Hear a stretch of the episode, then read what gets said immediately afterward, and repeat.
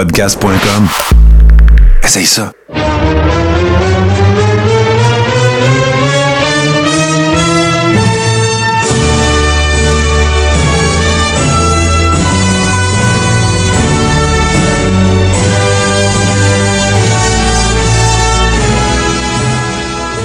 Le saison 4, épisode 20. Mesdames et messieurs, mon nom est Toto Lavigne.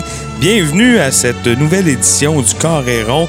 Euh, toujours Saint-Martin. Bon, vous allez voir, ça va bien aller quand même, je vous le promets. Mais euh, voilà, donc euh, Martin qui est occupé, à qui on souhaite que la... Que, l'écoute et le montage de ce show-là se soit bien déroulé. Mais bon, je pense que ça devrait bien aller. Écoutez, oui, saison 4, épisode 20, on va rentrer donc dans le vif du sujet. Hein, quand je vous dis les chiffres 4 et 20, lorsqu'on pense euh, à la lutte, eh bien, on pense évidemment automatiquement à Rob Van Dam, mesdames, messieurs, the whole fucking show, comme on dit. Euh, un lutteur euh, qui, qui va s'avérer, comme on dirait, once the dust settles, là, quand tout va être fini là, dans le grand schéma des choses, ça va s'être av- avéré un lutteur quand même assez important euh, pour sa génération, un lutteur assez marquant dans les années 90 et 2000.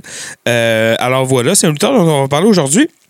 Euh, le, show va être un peu euh, structuré euh, de la façon suivante, c'est-à-dire que là, on va prendre une petite pause très bientôt, après la fin de cet accueil légendaire. Et ensuite, on va aller carrément chronique lutteur old school. Je vais vous faire le parcours presque en entier de Rob Van Dam. Après ça, on va avoir un segment sous la loupe. On va mettre un de ces matchs importants euh, sous la loupe. Vous allez voir, euh, on va parler dans le détail d'un match plus précis. Et après ça, euh, il va y avoir aussi promo de la semaine et les deux tunes, bien sûr, qui vont tout un peu avoir rapport avec ce qu'on va se dire pendant ce podcast-là. Donc voilà, soyez indulgents. Je, suis sans Martin, donc il va manquer des informations parce que Martin et moi, on se complète bien, on se, on se challenge un peu, donc euh, peut-être que euh, peut-être que je vais le manquer là, euh, au niveau de certaines informations, de certaines anecdotes.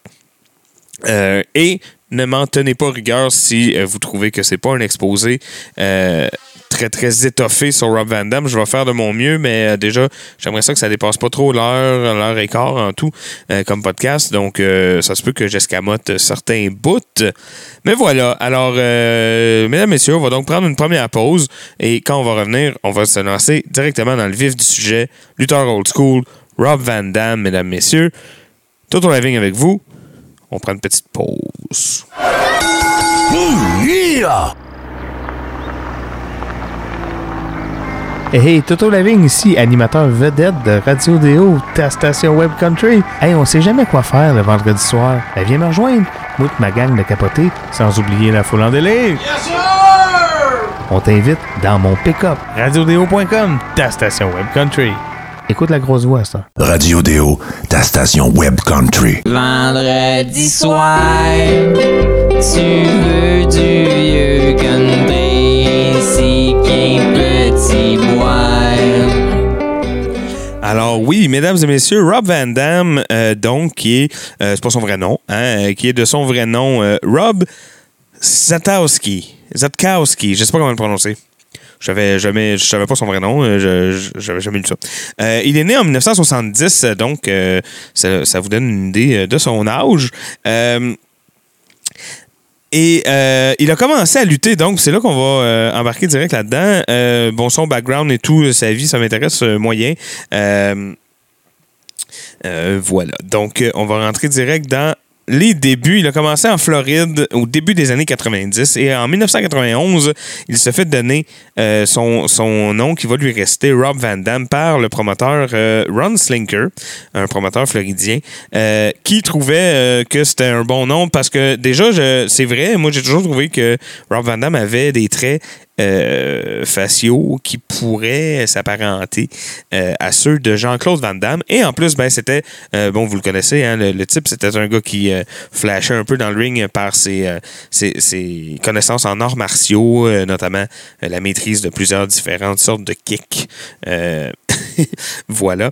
Donc, Ensuite, euh, ben là, il se fait donner son nom là. Puis là, bon, il y a une petite run euh, sur les, euh, les petits territoires là-bas, notamment la USWA, qui était la, nouvelle fédération à, Mem- à Memphis, hein, qui était venue avec un, un merger entre le territoire du Texas et le territoire de Memphis. Il a aussi lutté un peu au Mexique, il a lutté au Japon. Voilà, il a aussi lutté pour euh, South Atlantic Pro Wrestling. Ça, c'est tout avant sa première run à la WCW. Alors, euh, RVD signe donc avec la WCW en 1992. Et là, euh, évidemment, Bill Watts n'aime pas le nom Rob Van Dam. Donc, Bill Watts, hein, vous le savez, c'est ce genre de bonhomme-là. il fait un peu ce qu'il veut. Puis, tendance à changer des noms, changer des gimmicks, euh, des trucs comme ça. Euh, et euh, il, il dit on va pas t'appeler Rob Van Dam, on va t'appeler Robbie V. ouais. Ça, c'est Bill Watts, mesdames et messieurs. Alors, Robbie V, qui fait ses débuts sur un épisode de Saturday Night en 93. Euh, il se bat contre Pat Rose, hein, qui est un jobber assez connu de la WCW. Euh, puis, bon, il n'y aura pas une grosse run là. Euh, le fait marquant, ça va être peut-être une petite run avec un tournoi pour le World Television Championship qui, va, avoir lieu pendant sa petite run. Mais il va perdre, il va gagner la première ronde, mais il va perdre contre Vinny Vega.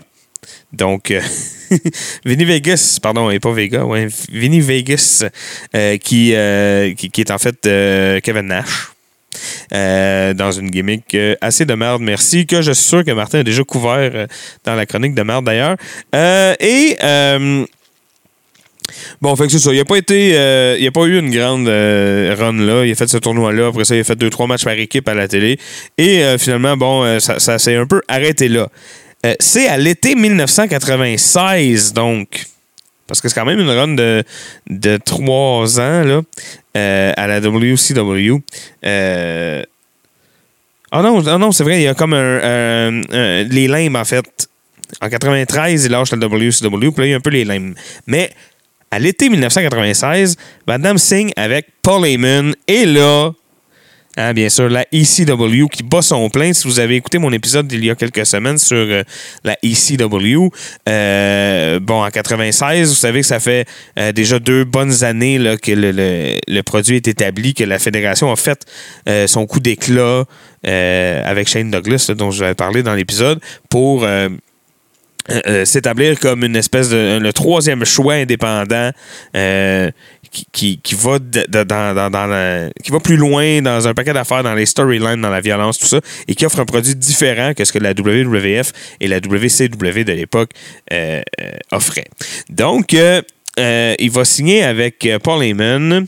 Il va donc redevenir Rob Van Dam parce que Paul Heyman aimait bien, euh, aimait bien se, se, se- sobriquer. Et il va utiliser le fait que euh, dans la vraie vie, Rob Van Dam est un stoner notoire. Euh, et ça va devenir un peu son, euh, son trademark. Là, on va commencer à dire euh, RVD 420. euh, ça va être écrit. Il va avoir des signes de yin yang écrit 420. euh, Ça va faire ça, partie de son iconographie, de son imagerie. Alors, son premier match à la ECW va être une victoire contre Axel Rotten. Si jamais euh, ça vous intéresse pour les petits. euh, pour, la petite histoire. Ensuite, euh, là, là, là. Ah oui, ça feud contre Sabu. Alors ça, c'est important. D'ailleurs, la promo de la semaine va avoir rapport avec sa feud contre Sabu, un peu. Donc, ça commence ça à Hostile City Showdown. Euh, un match que Sabu euh, gagne, mais euh, Van Damme décide donc de ne pas lui serrer la main, tout ça. Ça amène à un rematch. Et là, bon, il y a toute l'affaire. Dans cette storyline il y a l'affaire de la handshake. Ça devient comme un, truc important. C'est une marque de respect que Sabu euh, exige évidemment que RVD décide de pas euh, donner. Alors, euh, ils vont se battre un peu. ils vont avoir quelques matchs où on va vraiment avoir un showcase, évidemment, bon, des prouesses. Suicidomaniaque de, de, de Sabu, bien sûr, mais aussi à des prouesses athlétiques de RVD. RVD qui va commencer à se faire un nom au niveau de ce qu'il est capable de faire dans le ring, euh, plus que le reste, je vous dirais. Vous savez, on en parle souvent euh, au Coréron. Euh, Martin en parle souvent de. le, système de points que Bret Hart donne aux lutteurs. Bret Hart a déjà publiquement expliqué comment il jugeait un lutteur. Alors, c'est euh, trois critères avec euh, 10 points à chaque critère. Euh, tes prouesses dans le ring, ton look et euh, ton micro. Euh, tes talents au micro, tes talents de promo, euh, ce qui n'est pas la force d'RVD, on s'entend. Mais RVD, il fait comme sur 10 points athlétiques, il y en a 11. tu sais. c'est vraiment, euh, vraiment un athlète euh, hors pair. Et ça, ça, ça paraît déjà, ça commence à se démarquer déjà à ce moment-là, euh, 96-17, là, dans cette feud-là. Euh, une feud, euh, vous savez, le booking un peu euh, typique. Euh, on les met des fois en équipe ensemble. Quand ça va mieux, leur relation, mais pas super bien quand même. Puis là, quand ça va super mal, ben là, on les split, on les fait se battre. Euh, il y a euh, aussi une petite anecdote intéressante. Le premier pay-per-view, j'en ai parlé dans le, dans le dernier match, euh, dans le dernier match, dans le dernier épisode, pas le dernier épisode, mais euh, l'épisode qui portait sur la ECW. Leur premier pay-per-view en 1997, bon, je l'avais parlé, c'était un big deal pour tout le monde. Euh, ça avait failli pas se faire. C'était vraiment une grosse affaire. C'est donc euh, barely legal. Et Van Damme, il n'était pas sur la carte. Et à cause d'une blessure de Chris Candido, il a été appelé comme, euh, comme un remplacement de dernière minute pour se battre contre Landstorm et gagner. Euh, euh, et euh, il y a même eu un shoot promo après ce match-là et euh, Van Damme qui commençait à pas être content de comment il était utilisé. Il l'a comme pas pris. Ça a toujours, ça a longtemps été un, un- un point de litige entre lui et Paul Heyman, le fait qu'il n'était pas sur la carte originale du premier pay-per-view. On peut le comprendre. En même temps, on peut comprendre Paul Heyman de dire je peux pas mettre tout le monde sur le pay-per-view. Donc, bon, en même temps, on peut comprendre sa colère. Donc, ensuite vient l'angle d'invasion. Euh, dont j'ai parlé aussi parce que c'est important dans l'histoire de la ECW. Vous savez, il est quand même, euh, il est quand même euh, important et intrinsèquement relié, là, si vous voulez, à la à l'histoire de la ECW, hein, veut, veut pas. L'angle d'invasion, donc. En mai 1997, la ECW a envahi la World Wrestling Federation avec... euh, euh, en fait, la feud est surtout basée... Celui qui représentait, si vous voulez, la WWF, c'était euh, Jerry Lawler. Et évidemment, bon, Lawler décide de se pointer lui aussi à la ECW, sauf que ça y prend des, des, des gens du roster actifs de la ECW de son bord à lui là, pour l'aider une fois qu'il va être là-bas. Et ben, ces deux gars-là, euh, qui vont être avec lui pour l'aider à péter la gueule à d'autres gens dans la ECW, c'est euh, Sabu et Rob Van Dam, qui à ce moment-là devenu euh, heel. Euh, son personnage à ce moment-là, c'était basé pas mal sur le fait qu'il était fâché d'être là, puis qu'il méritait d'être dans la WWF ou la WCW, ce que lui appelait le Big Two. Euh, il, commence à s'appeler, euh, c'est là qu'il commence à se faire appeler par Jerry Lawler, en fait, euh, Mr. Monday Night, euh, et qui devrait être évidemment, Lawler fait plus allusion à Raw, mais le fait de l'appeler Mr. Monday Night, c'est pour dire regarde, moi j'ai rapport à la télé le lundi, puis vous autres, ben, vous êtes pas là dans la course pour la télé le lundi, vu que j'ai pas d'affaires dans ce compagnie-là. En gros, c'est un peu ça. Ensuite vient les 23 ans, les 23 ans, non, les 23 mois, pardon, de, de son règne de championnat de télévision. Le Television Champ, il a été euh, champion très longtemps. Euh. Attends, parce que là, j'ai passé des bouts. Alors, euh, donc, en 98, il est champion. Il va rester champion longtemps. Il va avoir des défenses de titre contre Spike Dudley, Lance Storm, Jerry Lynn, Balls Mahoney, Too Cold Scorpio, des gens comme ça. Évidemment, toujours euh, avec, parce que là, bon, euh, l'angle d'invasion étant bel et bien terminé, la feud entre ici, entre, euh, euh, pas ici mais entre Sabu et Rob Van Dam va donc reprendre de plus belle, mais là, il y a un titre en jeu. Et là, il y a une histoire de suspension, c'est vrai.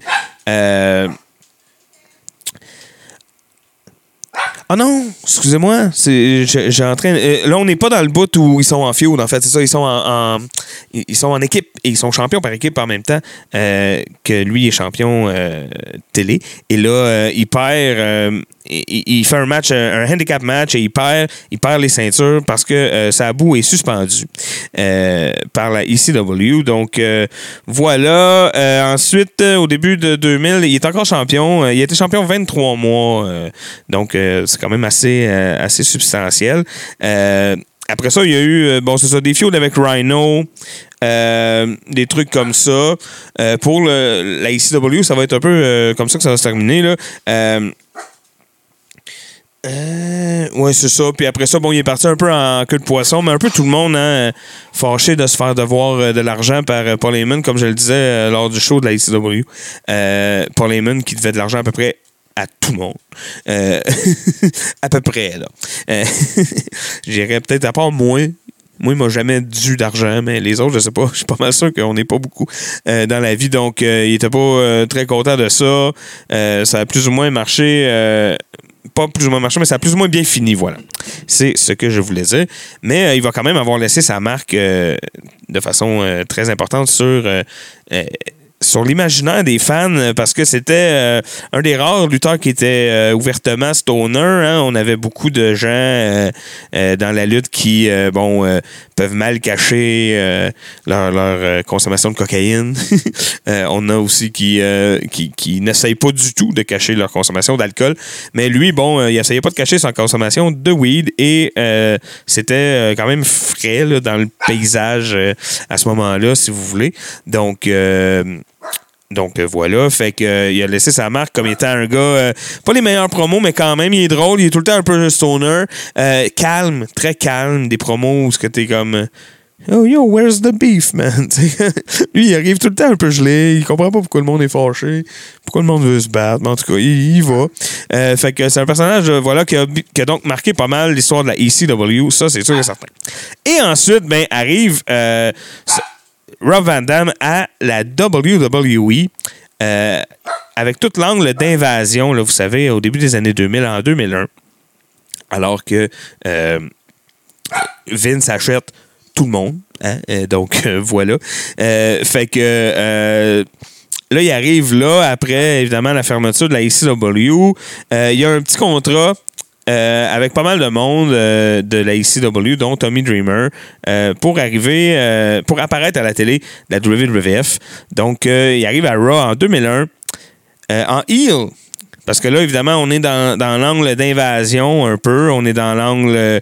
là, c'est les autres compagnies que Vince a comme avalées sont fâchées, puis là, ils viennent péter la gueule à du monde de la WWF. Il a attaqué. ils ont attaqué Kane et Chris Jericho. Euh, voilà. Ensuite, euh, la bataille commence. Euh, malgré le fait qu'il était heel, par contre, Van Damme était très populaire. Il était très populaire, très over. C'est un lutteur qui, qui beaucoup. Parce qu'il venait, c'est ça, euh, il était connu, là. C'était quand même un gros nom. On était très content de le voir. Euh, il y a eu des petites runs avec euh, le Hardcore Championship, qui était, selon moi, un peu une blague. C'est sûr que quand on compare au, au, titre 24-7 qu'il y a actuellement, c'est on s'ennuie du titre intercontinental, mais pas intercontinental, mais hardcore. Mais c'est pas.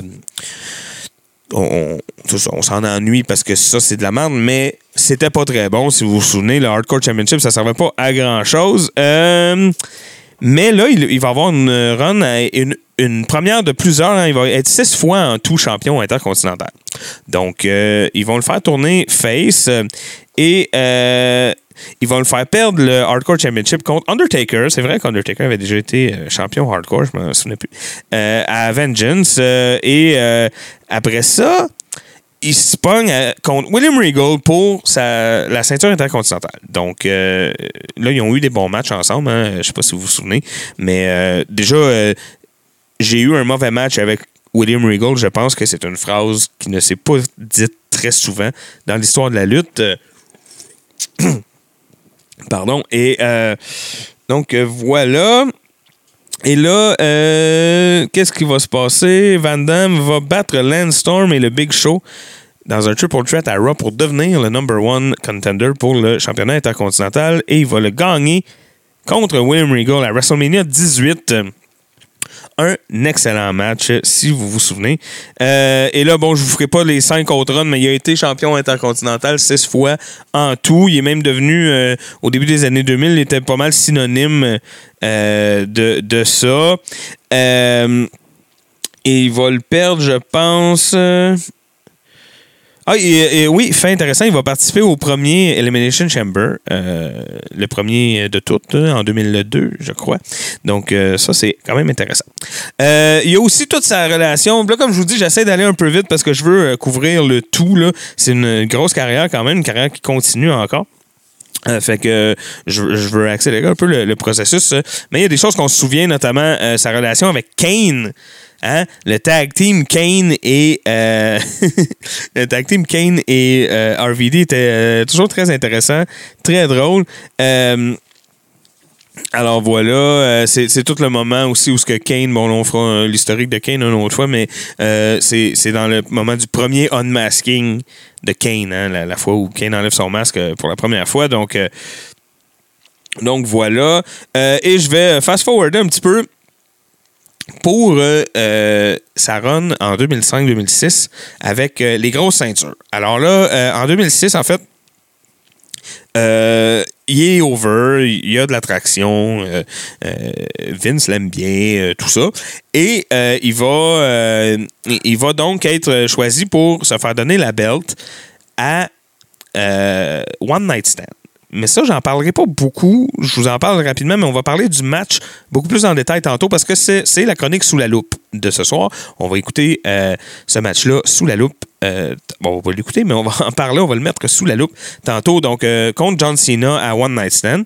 Il se ramasse avec la ceinture euh, et il en fait la ceinture. Lui, il dit c'est pas la WWE World Title, c'est le ECW World Title. Et là, c'est le début de la brand ECW. Euh, vous savez, hein, cette espèce de revival de la ECW qui avait euh, plus ou moins fonctionné, mais qui a quand même duré un certain temps. Et euh, voilà, donc euh, il va euh, il va avoir les deux belts à un moment donné aussi, et là il va être pas mal au top de la compagnie pendant un certain temps. Mais il va tomber à cause d'un événement fâcheux. Il va être suspendu par la WWF, par Vince McMahon, pour euh, 30 jours et forcé de, de- de perdre les deux ceintures. Euh, la même semaine, hein, à Raw, il va perdre la ceinture WWE et je crois que c'est le mercredi, euh, le show de, de ECW, et là, il va perdre sa belt euh, contre le Big Show. Euh, c'est comme ça que, que Kayfabe, ils vont s'arranger pour qu'il droppe les ceintures avant d'aller... euh, en suspension d'une trentaine de jours. Il s'est fait pogner, là, je vais vous lire, parce que euh, il y a quelques jours, c'est sorti euh, publiquement. En fait, euh, RVD a fait participé à un podcast. Et puis, euh, et c'est un podcast euh, euh, américain que je connais pas, mais dans lequel il a dit euh, un peu ce qui se passait, ce qui s'était passé cette journée-là euh, quand il a été euh, suspendu. Parce que, euh, bon, évidemment, les gens veulent savoir si à cause de ça, il y a du beef entre lui et Vince McMahon. Euh, lui, il dit que non, puis je vais vous euh, lire un peu qu'est-ce que- qu'est-ce qu'il a dit dans ce podcast-là. Euh, évidemment, je traduis doucement euh, ce qui a été rapporté, mais euh, euh, voici. Alors, j'avais la, la belt euh, WWE et ECW, et euh, et Sabo, on était en voiture et euh, on a été arrêtés euh, à cause qu'on était euh, trop rapide en- pour, pour avoir fait de la vitesse quelque part en Ohio. Et évidemment, la voiture sentait le pot. hein. Les chars à RVD, ils sentent le pot, je pense, un peu tout le temps. Et ils ont trouvé 18 grammes de pot, ce qui est quand même pas, pas rien. C'est pas grand-chose, mais c'est pas rien. Et euh, semble-t-il que Sabu, ce, soir-là, a, euh, a, a sommé ou a essayé de convaincre RVD d'appeler lui-même Vince McMahon euh, pour dire Regarde, c'est ça qui vient de se passer. Et RVD qui disait, hein, un peu comme un ado, euh, Non, non, ils ne sauront jamais, c'est correct, ils n'ont pas besoin de le savoir, on va être correct, puis on va se rendre au show. Et là, ils sont arrivés à l'arena. Et ça a l'air que Vince McMahon les a, euh, a passé devant eux et euh, il s'est euh, il, a rien dit, il était très froid euh, et puis euh, il a rien dit. Donc là, il était comme oh, ça c'est mauvais signe, ça regarde très mal. Pour moi, Vince est très fâché. Mais bon, il est allé parler à son monde, hein. il est allé parler à ses advisors, aller parler aux gens légaux de la compagnie. Euh, Semble-t-il qu'il a eu le temps de se calmer parce que Rob Van Damme rapporte que c'est une des fois qui était que Vince il l'a vu le plus cool puis le plus smooth. Il était très relax, il n'y avait aucun problème. Il a dit regarde, on va te suspendre, tu vas dropper les belts. Mais tu sais, il n'a pas gueulé, il s'est pas fâché après ni rien. Euh, alors, euh, juste pour bien rapporter le tout, je veux voilà. Euh, ouais, c'est ça. Alors voilà, on va te suspendre 30 jours, tu vas perdre les championnats, blablabla. Va chez vous, repose-toi. Et il dit, il aurait pas pu être plus cool. Il a toujours été super cool avec moi. Euh, je sais qu'il y a des gens qui disent le contraire parce qu'ils ont des expériences différentes avec Vince, mais euh, moi, j'ai du respect pour lui et j'ai aucune histoire de lui euh, qui, fait son trou de cul avec moi, mettons. Disons ça comme ça. Alors, bon, ça se peut, hein, Vince, qui, qui peut pas être de la merde avec tout le monde sur la planète non plus. hein. Il doit y avoir des gens qui, ont des anecdotes euh, heureuses euh, avec, euh, avec lui. Donc, voilà pour la petite anecdote. Et puis, après ça, ben, ça s'est mis à être difficile pour lui, là, après la suspension. En 2007, il s'est retrouvé sur les circuits indépendants. Et là, ben, il a quand même fait pas mal de vagues. hein. Il a été. Il était à TNA un peu. Après ça, il s'est quand même promené, le Japon, blablabla. Euh, et euh, TNA, a fait quand même sa marque. Il a été X-Division Champion, qui est euh, leur espèce de, truc très extrême, là, où c'est pas un ladder match, il faut monter par les poteaux, puis là, il y a comme des câbles. Euh, évidemment, il faudrait un, jour peut-être euh, inviter Frank Boulet ou des gens comme ça qui sont plus grillés que moi et Martin en termes de TNA pour pouvoir nous en parler un peu. Mais il a fait sa marque là-bas. Je sais qu'il est encore là-bas. Il y est retourné. Mais il n'a pas été, euh, il pas été non-stop parce que euh, en 2013, il est revenu faire une petite run à la euh, WWE. Là, vous en vous souvenez peut-être. il était revenu à Money in the Bank dans le ladder match. C'est pas lui qui avait gagné, par contre. Euh, donc euh, voilà, puis il y avait eu quand même une petite run. Euh, ensuite, il est retourné sur les circuits indépendants et là, depuis 2019, il est, on allait dire 2009, mais non, depuis 2019, il est revenu à la TNA. Euh, c'est leur top guy, je pense, en ce moment, ou un des 3-4 top guys. Euh, je pense qu'il est rendu ce genre de lutteur qu'on a besoin dans une compagnie, euh, dans un locker. hein, euh, un gars qui connaît très bien la business et qui est peut-être capable de chapeauter des jeunes. Et C'est sûr qu'il va lui faire fumer du weed aussi. Ça, faut, faut vivre avec ça. Mais voilà. Alors, euh, voici pour la petite, euh, la petite histoire, euh, la petite histoire de la carrière de, de Rob Van Damme, mesdames, messieurs. On va. on, va, pas s'éterniser sur le sujet non plus, mais parce qu'il y a évidemment beaucoup de choses à dire, on pourrait mettre sous la loupe un paquet de, ces éléments-là. Je pense que ce qu'il faut retenir, c'est d'abord son impact qu'il a eu dans l'imaginaire collectif à la ECW. Euh, vous savez, les vedettes qui se sont créées par la ECW, ben, euh, ils ont eu cette chance de pouvoir euh, créer, développer leur personnage dans un univers très, très extrême, certes, mais très libre. hein. Ce qui n'est pas le cas, là. c'est ça. Quand tu te fais appeler Robbie V à la WCW, tu sens que, que peut-être que j'ai pas la liberté de mouvement euh, que, que je voudrais, mais Paul Heyman a toujours donné ça. Il pouvait pas leur donner grand-chose d'autre. Hein?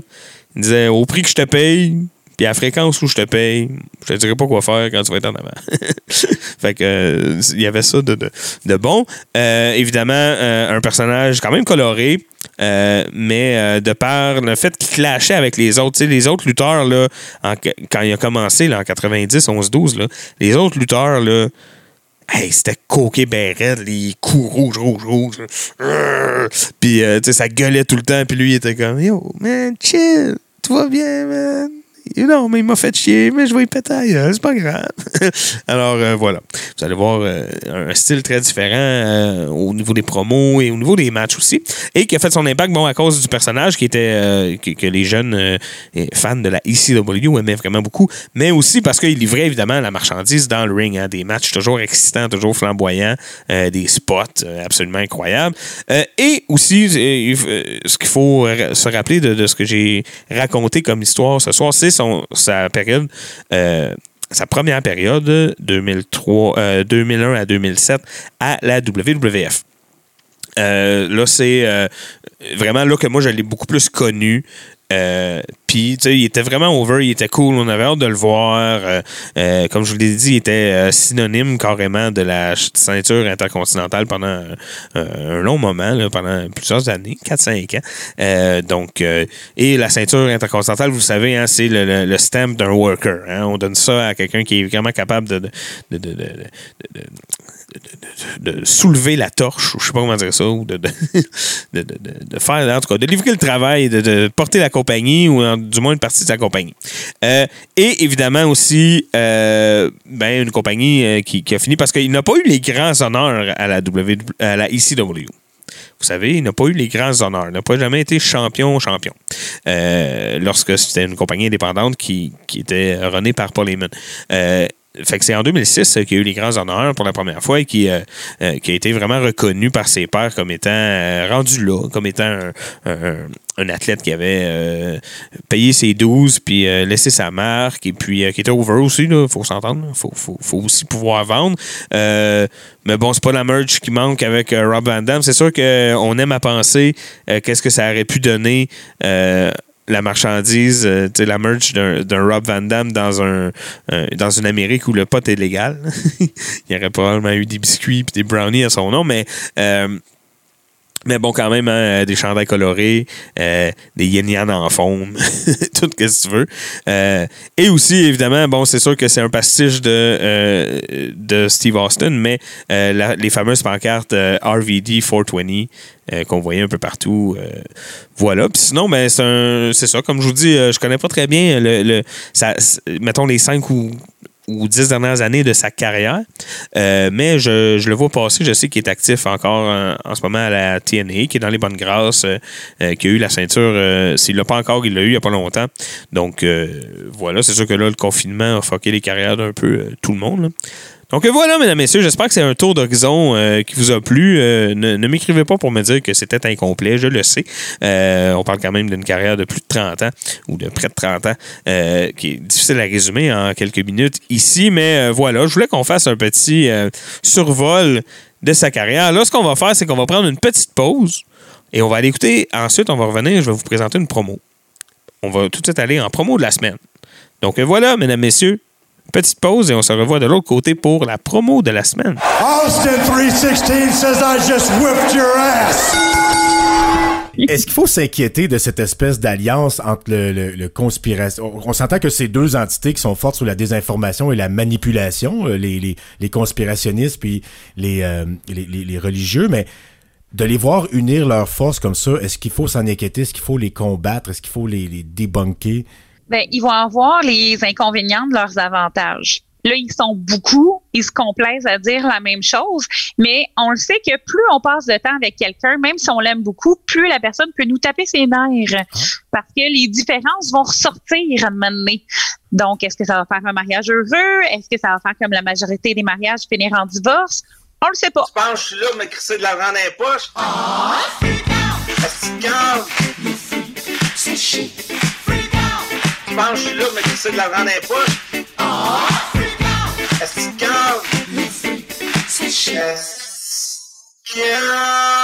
Oui, donc, mesdames, messieurs, Toto Laving toujours avec vous pour le corps et rond. Vous êtes en train d'écouter l'épisode de Rob Van Dam, RVD, RVD. Alors voilà. Et euh, ben là, on va écouter une promo. La promo de la semaine, euh, ce soir, ça va être euh, évidemment Rob Van Dam et Bill Alfonso.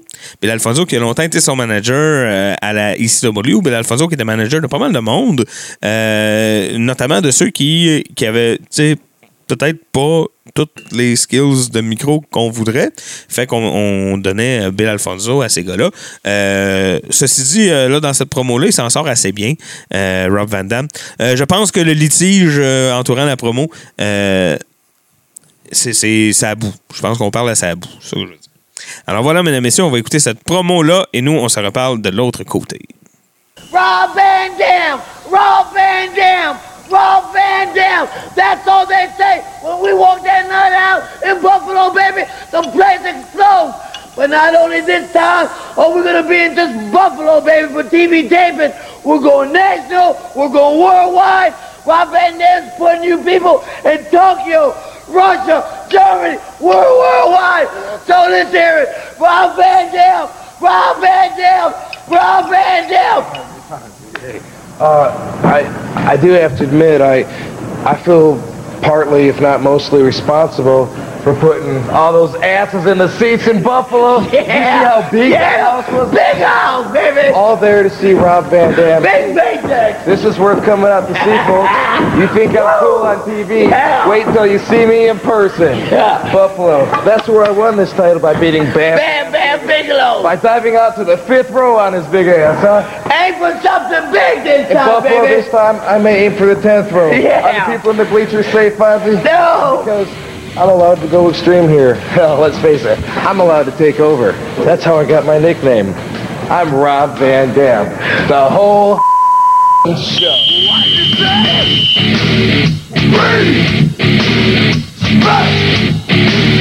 Alors ici Hubert Reeves, grand amateur de l'espace et de 70% sur les ondes de radio H2O et de l'univers. Alors oui, voilà, messieurs, euh, promo de la semaine. Bel Alfonso, il crie, hein? Il crie. Fait que euh, Rob Adam n'a pas besoin de crier. C'est ça qui est merveilleux.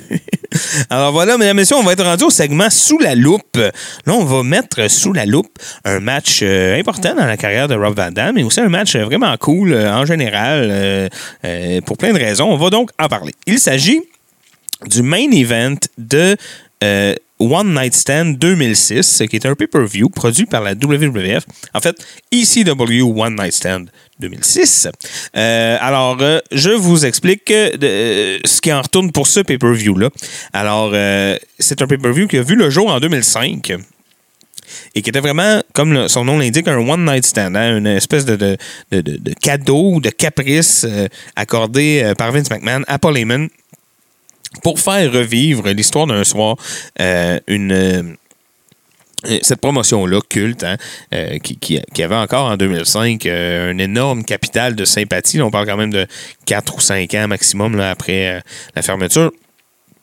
Donc, évidemment, très émotif hein, comme, comme soirée. En 2005, d'ailleurs, il y avait tout le... le, euh, y avait toutes les heels de la WWE euh, avec euh, JBL en tête, euh, euh, en tête de gang qui était euh, dans les balcons en haut. Et puis là, il y a une promo aussi. Je ne l'ai pas mis parce qu'elle est très longue et puis le son euh, que j'ai trouvé n'était pas euh, idéal.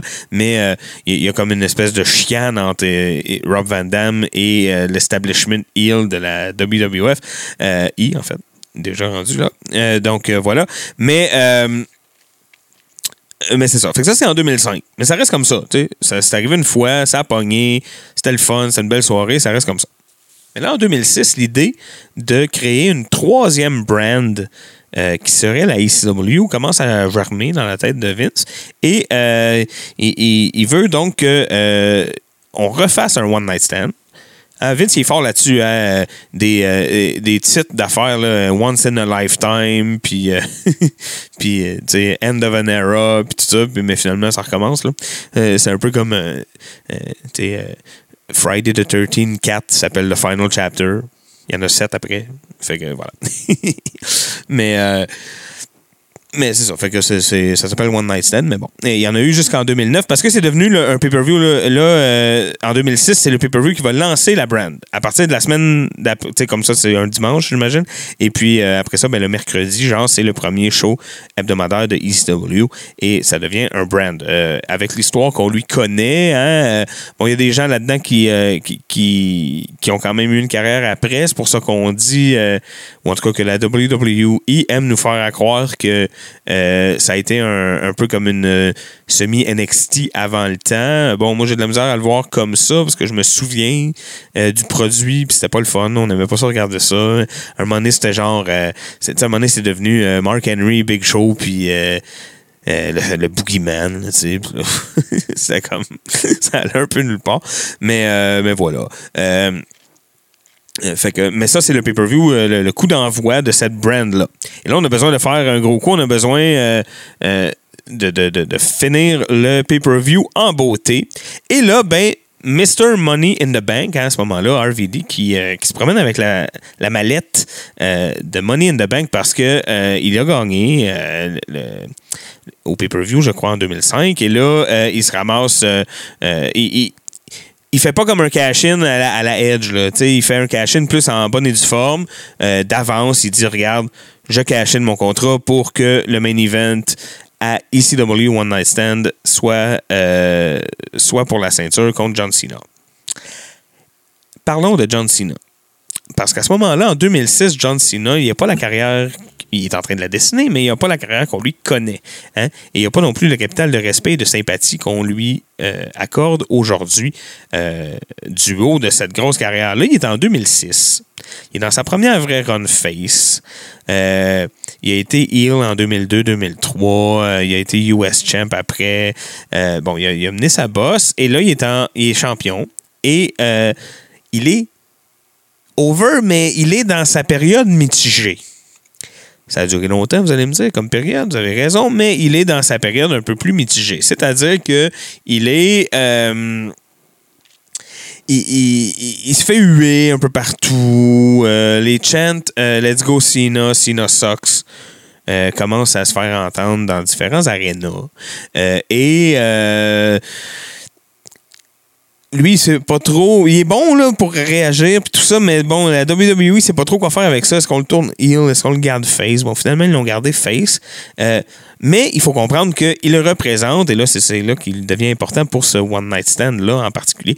Il représente le chouchou de Vince, les idées de Vince, tout ce que Vince est, tout le, le, corporate clean cut wrestling, le, le PG, hein, tout ça, euh, PG Wrestling. Et ça, c'est évidemment, c'est des choses que la ECW et surtout les fans de la ECW sont contre et se battent contre et euh, veulent pas voir. Alors là, on a vraiment Rob Van Dam, qui est le, poster boy pour la ECW, qui a la chance de gagner la grosse belle dans un pay-per-view la ECW, chance qui ne lui avait pas été donnée euh, au préalable. Euh, et euh, euh, fait que d'un côté, on a ce gars-là qui représente les valeurs de la ECW, les fans de la ECW, puis qui est vraiment all-in. Et de l'autre côté, on a John Cena qui représente le mal, hein, qui représente Vince, qui représente le Connecticut. Ça, c'est tous des, bad words dans le monde de- euh, des fans de lutte hardcore, euh, notamment ceux de la ECW. hein. Euh, et euh, c'est plus des gens euh, qui aiment la, c'est des gens qui aiment la violence, mais qui aiment aussi la lutte un peu. euh, sais, c'est des gens qui en 2005 s'ennuient des territoires, euh, s'ennuient de la lutte un peu plus simple, s'ennuient de la lutte qui est pas. euh, euh, parce que John Cena, il était à Ellen DeGeneres, puis Oprah, puis euh, c'était très, très corporate. Euh, et ça plaît pas beaucoup aux fans de XW. Donc, on a vraiment deux antipodes. Et ça, c'est ce qui fait les meilleurs matchs de lutte. hein, c'est quand on a des antipodes. Et là, bon, on s'attend tous en début de match à ce que euh, Rob Van Dam soit le fan favorite et que euh, la foule soit hostile envers John Cena. D'ailleurs, euh, pendant le, show, on s'en rend compte, euh, pendant la carte d'avant, le, le- le lower card de, de, ce soir-là, de, ce pay-per-view-là, on le voit, il y a une grogne contre John Cena dans la foule. Il y a un- un- quelqu'un qui, qui se fait huer un moment donné parce qu'il y a les, les mains en styrofoam de John Cena. Euh, il y a des pancartes euh, Fuck you Cena, carrément. Euh, il y a aussi évidemment une pancarte classique, une pancarte très célèbre qui, qui m'a toujours fait rire et que j'ai toujours trouvé très cool. Et que je me souviens que quand on l'avait vu la première fois en écoutant le pay-per-view, ben, dans- la première shot qui établit la foule, au début du pay-per-view, on avait vu cette pancarte-là, puis on avait dit Oh, it's gonna be that kind of night. Ça va être de ce genre de soirée-là. La, la pancarte en question, c'est If Cena wins, we riot. Hein? Si Cena gagne, on va faire une émeute. Et euh, vous connaissez les fans de la ECW assez pour savoir que euh, ça se peut. Moi, je me souviens, euh, bon, en, en 2006, j'ai quoi, 22 ans? Puis j'étais avec des amis et on a commandé le pay-per-view, on l'écoute et l'on capote. Ben, oh là là, qu'on capote. Quand, on voit la pancarte, If Cena wins, we riot. Puis là, on était curieux, on était comme, j'ai quasiment envie que Cena gagne d'abord. Mais bon, faut dire que nous non plus, on l'aimait pas. Et on était très content de voir ce genre d'hostilité envers John Cena. Faut comprendre, on l'aimait pas. euh, c'était pas avec les critères d'aujourd'hui hein, quand je regarde son travail, même son travail ce soir-là à John Cena. Euh, c'est très de très bonne qualité, c'est très respectable, c'est vraiment un worker euh, euh, intéressant et impressionnant. Et ce soir-là ne fait pas exception. Mais du haut de mes 22 ans, on n'était pas on n'était pas dans le kayfabe à mort, mais on l'était quand même plus qu'aujourd'hui. On embarquait un peu plus dans le kayfabe. On, avait plus de, Je sais pas, j'avais encore... euh, à 22 ans, vous savez, euh, ça fait pas longtemps que je, suis à Montréal et euh, euh, la ville ne m'a pas encore pourri. Je suis encore pur à 22 ans, donc j'ai vraiment mes yeux d'ado quand je regarde ça. Fait que voilà. Mais avec le recul, on voit que c'est vraiment un bon match et que Cena est vraiment intéressant. Mais à ce moment-là, on partage la même euh, hostilité, la même animosité que la, foule envers John Cena et on a vraiment hâte de voir ce qui va se passer dans ce match-là. Alors, le match, je vais, je c'est un sous la loupe, hein, mais je ne vais pas euh, non plus le faire le play-by-play euh, à la minute. Mais entrons donc dans le match. C'est après une soirée pleine de succès, hein, où il y a eu euh, des trucs vraiment impressionnants. Je pense que ce soir-là, les Dudleys font une table en feu. C'est peut-être en 2005, par contre. Je n'ai pas réécouté le pay-per-view au complet. J'ai écouté le, euh, le match là, pour me préparer. D'ailleurs, j'en ai fait un watch-along, euh, cher patron. Alors, sachez que arrivera bientôt sur vos écrans le watch-along de, de ce match-là. Moi qui écoute ce match-là avec vous. Et ça va être... euh, c'est ça. Donc, ça va être bientôt euh, sur vos écrans, cher patron. Et si vous n'êtes pas patron et que ça vous tente de voir ce watch along-là, eh bien, vous savez quoi faire. On va en reparler un peu plus euh, dans la conclusion du show. Donc, c'est ça. Fait que c'est une soirée déjà bien arrosée, bien remplie. Les fans en ont eu pour leur argent. Ils sont vraiment dedans, on le sent. Et là, euh, l'arrivée des deux lutteurs, RVD qui arrive en premier euh, en tant que challenger. Et là, on voit il est over. Il est très over. Euh, ça va très bien. Il est à sa place. Les gens sont vraiment contents de le voir. Et il y a de l'électricité dans l'air. hein. On n'appelle pas John Cena Big Match John pour rien.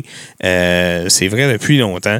Il y a toujours de l'électricité dans l'air quand, il, quand il est dans, dans le main event ou en tout cas quand il est sur la carte. Alors, Rob Van arrive sans trop d'histoire. Il est over, fait son show, whole fucking show, RVD, pointe son dos. Tout est normal. Et là arrive John Cena. Évidemment, sous une pluie de huées. Et de, de- c'est hallucinant, Vraiment, euh, comment il est euh, accueilli. Euh, et ça finit pas là. Il va être accueilli comme ça et il va arriver dans le ring. Et là, il va faire ses petits trucs habituels. Il va lancer sa casquette dans la foule. Et ça, ça passera pas. Il va lancer sa casquette et son euh, chandail. Et là, ça passe pas. Et là, le chandail, il va revenir à plusieurs reprises, genre cinq reprises dans le ring, euh, avec une foule survoltée. Euh, Fuck you, Cena. Euh, les chants qu'on peut entendre sont, sont absolument fantastiques. là. Euh, fuck you, Cena. Same old shit. Euh, you can't wrestle. Il n'y a rien qu'ils vont pas y dire. C'est vraiment très, très hallucinant. Euh, les gens euh, ont l'air en colère contre lui. Là. Des- il va passer à côté de la foule. Il va parler euh, à deux pouces du visage là, de, de plusieurs personnes. Puis ils, ont- sont vraiment en grosse, grosse colère contre lui. Et et voilà, ben, donc la dynamique de la foule. euh, les quelques premières minutes de ce match-là, c'est l'histoire du match, c'est la foule. Parce que, bon, là, il va y avoir toute l'histoire du chandail, le chandail qui, qui part, qui revient, Sina qui dit, gars, je veux l'envoyer. Euh, non, non, vous allez garder mon chandail. Euh, et là, les commentateurs qui sont comment? Il est habitué à des réactions mitigées, mais là, en ce moment, c'est pas mitigé, c'est carrément contre lui. Évidemment, euh, il y a presque pas une main dans les airs qui est pas en train de. De, de flip the bird, comme on dit, hein, de, de- faire le mauvais doigt. Euh, euh, c'est vraiment, vraiment une- une crowd extrêmement hostile. John Cena a même des mots avec euh, une fille au balcon qui est en fait la femme de RVD, qui est là pour regarder le match. Euh, ils, vont s'obstiner. euh, et vraiment, il y a quelque chose de personnel. Les gens sont pas contents que John Cena soit là avec la ceinture et ils entendent bien remédier à la situation. Alors la, la, cloche, voilà, sonne et le match commence. Et au début de l'histoire, ça reste la foule. Parce que là, il va y avoir un échange de coups, vous savez, avec euh, des. euh, euh, bon, quand Cena frappe, le monde U. Quand RVD frappe, le monde cheer. Et là, ça va durer peut-être 30-35 secondes. Bon. Fait que je vous dirais que les, les quelques premières minutes du match sont all about the crowd. Très électrique, très dedans, très vocal, très hostile. Mais bon, là, ça va s'estomper un peu. On va rentrer vraiment dans très confortablement dans le match de lutte. Là, les gars vont euh, trouver un peu leurs bearings et nous livrer un match extrêmement intéressant qui raconte une très bonne histoire aussi, euh, dans lequel il y a un peu de tout. Euh, des classiques, des coups de chaise, des setups de table qu'on finit par pas utiliser, des, une catapulte face first dans dans une chaise qui est placée dans le coin du ring. Euh, Sina utilisera même les, euh, les, marches, euh, les, steps en métal.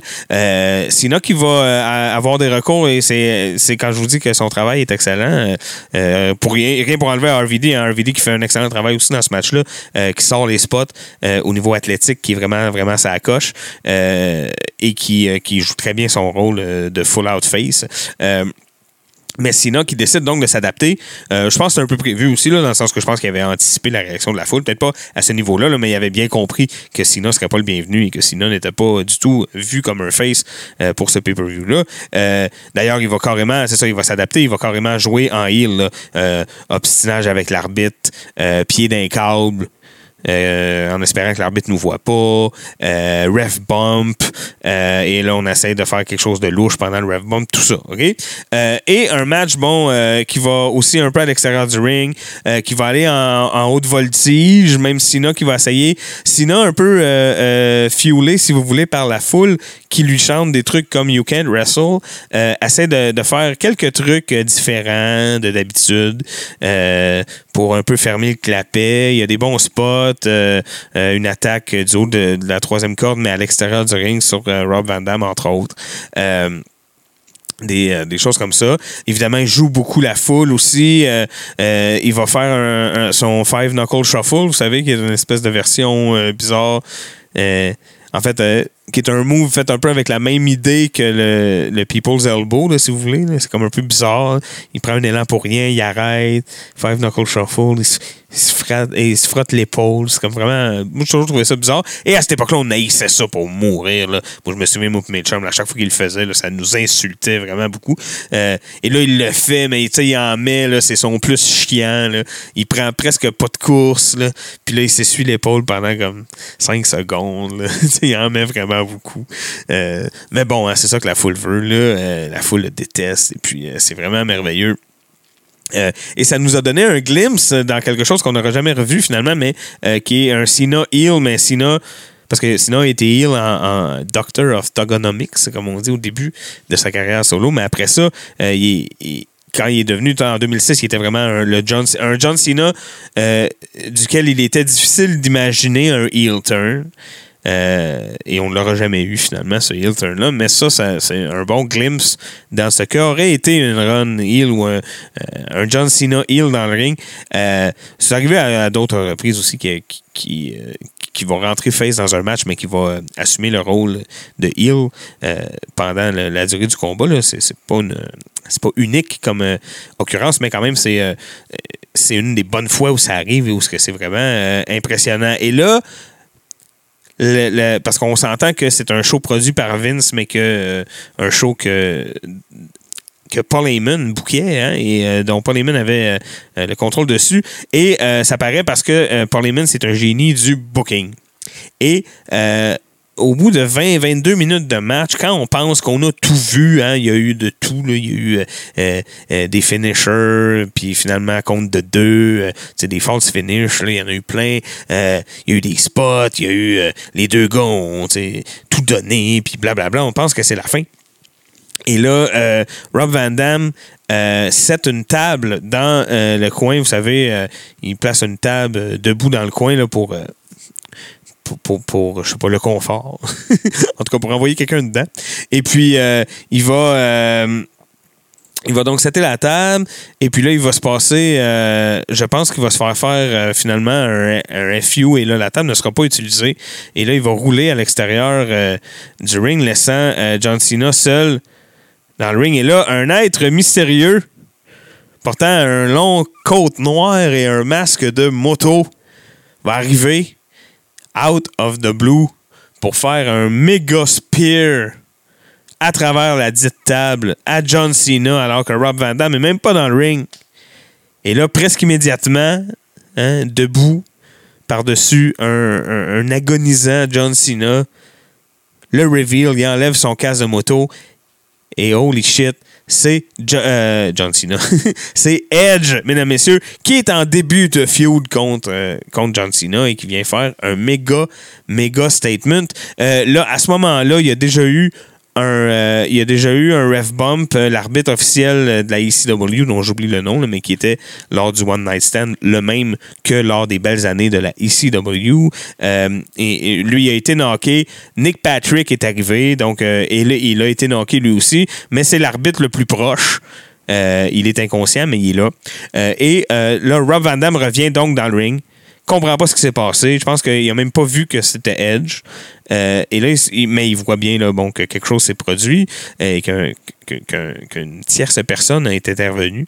Et là, euh, il va, il va demander à la foule est-ce que je, est-ce que je le pin? Est-ce que je le fais? Si tu legit la foule qui déteste tellement John Cena D'ailleurs, d'ailleurs, la foule qui chante Thank you Edge depuis qu'on a vu la face à Edge donc et euh, ben, pour euh, les besoins de la, pour les biens de la cause je veux dire euh, euh, RVD qui va quand même pas juste le piner hein, qui va faire son euh, five star frog splash euh, tant qu'à le faire comme je vous dis c'est un match là, vraiment où on donne tout ce qu'il faut aux fans euh, et on n'en manque pas une on, fait tous les arrêts comme on dit et là on essaie de réveiller Nick Patrick, ça marche pas. Il est down. De toute façon, il est pas super trustable. Hein? C'est l'arbitre euh, de Vince, c'est l'arbitre de SmackDown, donc euh, pas très trustable. Et là, euh, Paul Heyman qui arrive à la course et qui fait un, pas un fast count par contre, un compte euh, très legit, mais bon sur un John Cena euh, comateux hein, et, inconscient. Et ça se termine comme ça. Rob Van Dam qui l'emporte et qui s'autoproclame, en fait, c'est le commentateur qui le dit, mais c'est quelque chose que Rob Van Dam avait dit dans une promo avant le pay-per-view. Si je gagne, ce n'est pas le WWE World Title que je gagne, mais bien le ECW World Title. Euh, et fait que là, ils l'ont renommé. Là, plus tard, par la suite, ils, ont trouvé, là, regarde, j'ai pas, euh, je allé si loin que ça dans mes recherches, savoir comment ça s'était dénoué, mais euh, à un moment donné, euh, euh, il, s'est créé un titre ECW indépendant là, pour la brand. Euh, et voilà. Mais je pense qu'il été champion des deux pendant un certain moment. En fait, oui, il était champion des deux lorsqu'il a été quelques mois après suspendu pour l'histoire que je vous ai racontée tantôt. Donc voilà, et là le match se finit. Bon, évidemment, c'est la joie, c'est la célébration. Euh, euh, tout le locker de Face se vide pour venir le remercier.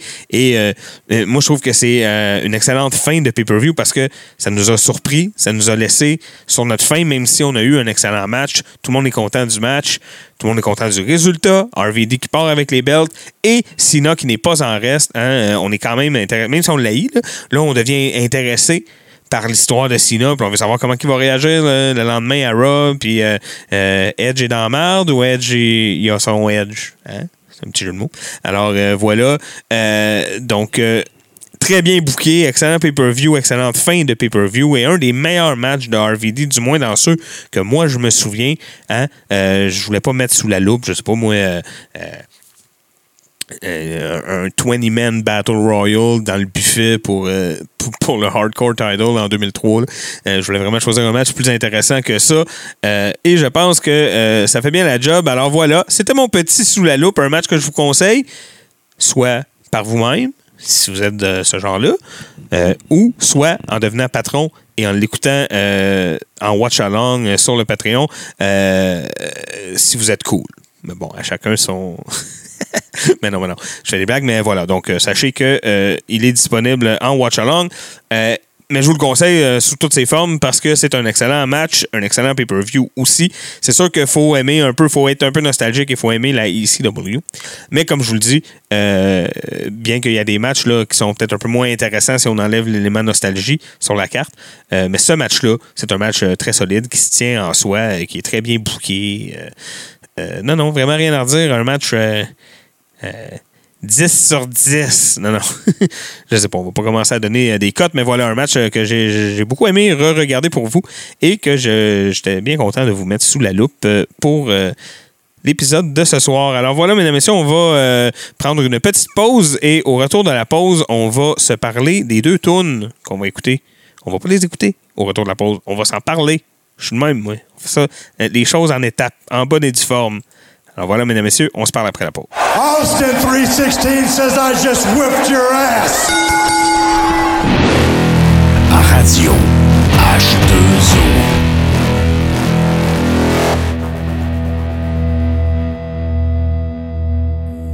Oui, mesdames et messieurs, toujours Toto Lavigne avec vous. Vous êtes en train d'écouter euh, Le Carré rond, saison 4, épisode 20. C'était notre spécial euh, Rob Van Dam. Hein? RVD, RVD. Et euh, bon, ben, je viens de vous parler en long et en large d'un match de championnat impliquant Rob Van Dam euh, et John Cena en 2006. Donc, ce qu'on va faire, c'est qu'on va écouter les tunes de John Cena en 2006 et la tune de RVD utilisée lors de, de sa première vraie run à la ECW. Euh, le groupe Kilgore qui nous chante la chanson Walk. Ça, ça va être la deuxième tune de ce bloc de tunes parce que le premier, ça va être My Time Is Up de John Cena. J'ai envie de m'excuser, mais non, parce que c'est moi qui décide. Ça me tentait de l'écouter. Alors voilà, mesdames, messieurs, c'est le petit bloc tune que je vous propose. John Cena, RVD, et nous, ben, on va se parler de l'autre côté.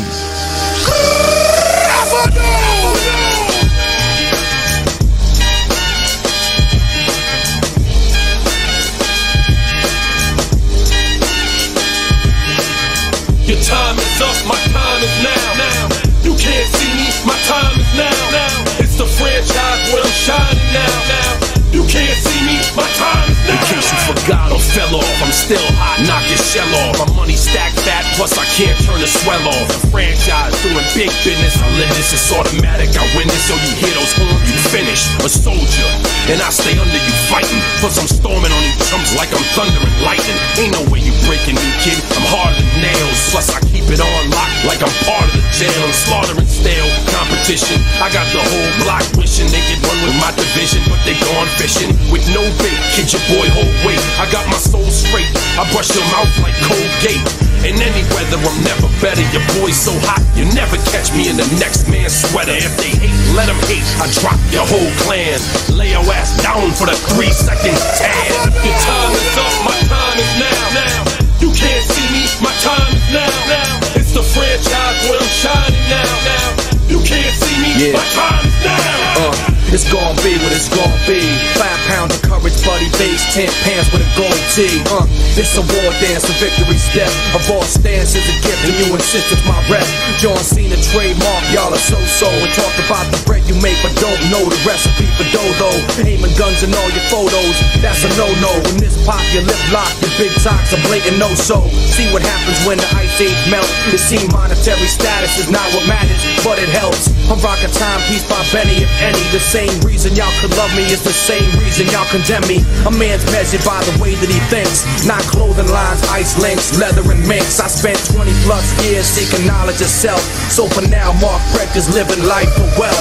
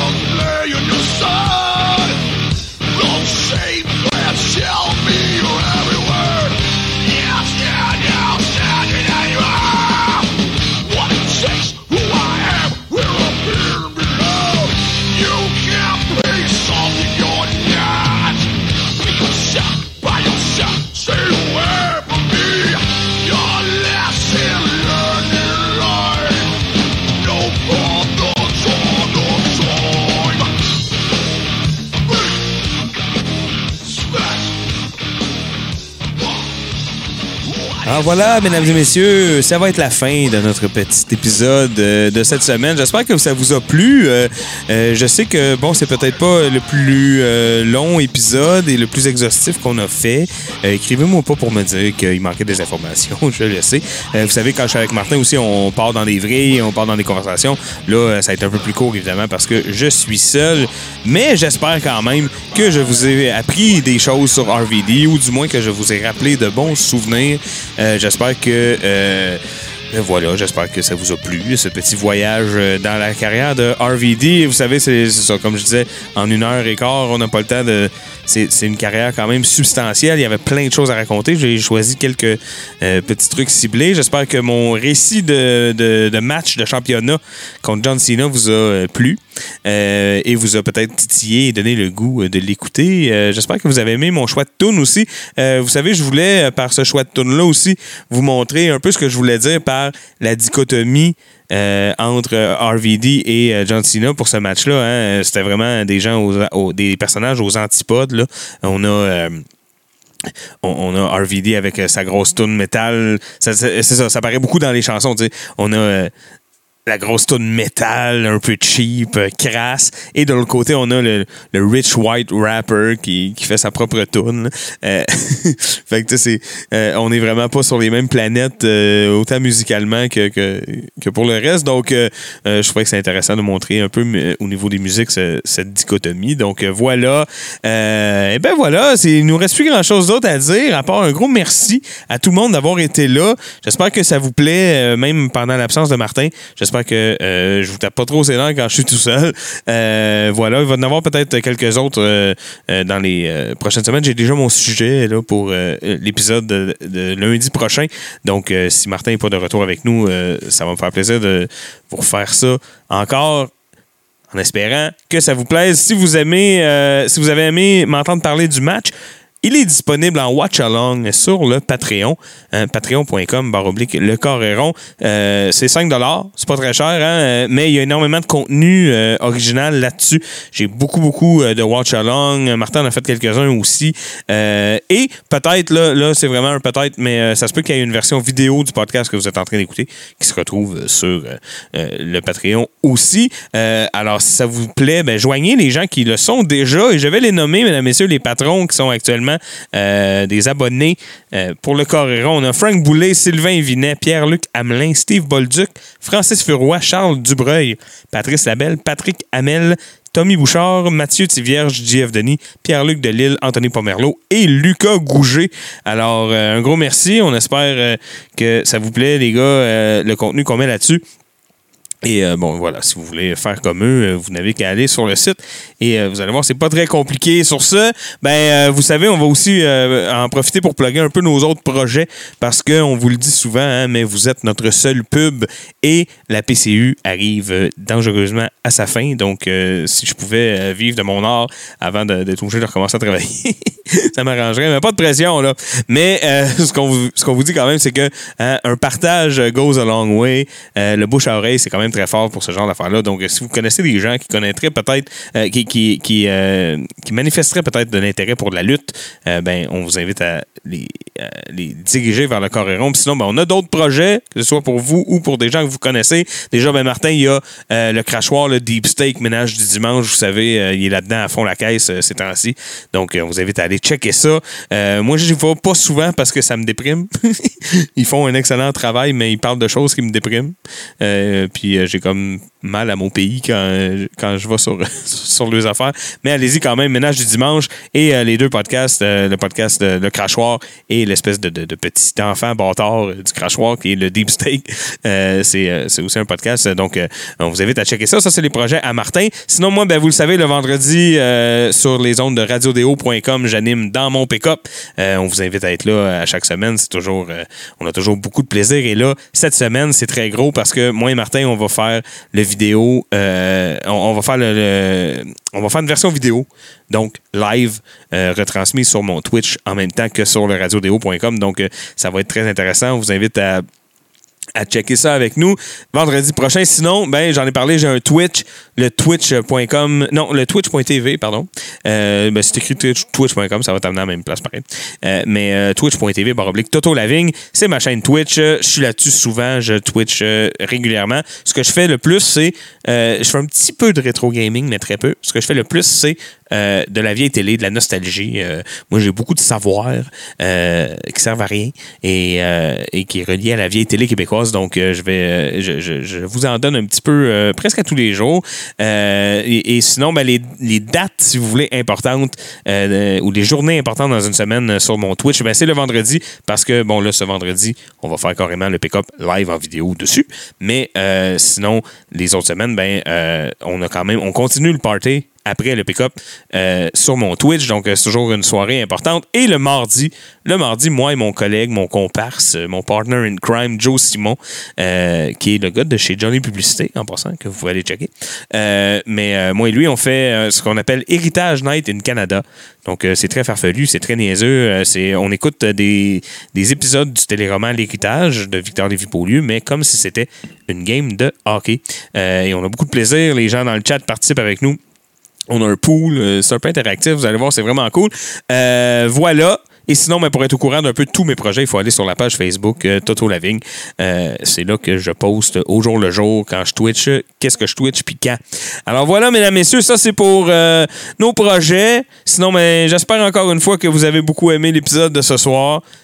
J'espère que vous serez là la semaine prochaine, mesdames, messieurs. Mon nom est Toto Lavigne qui vous dit soyez prudents, restez en bonne santé, puis je sais pas moi, appelle quelqu'un que t'aimes, puis dis- ben, voilà. Bonne soirée tout le monde.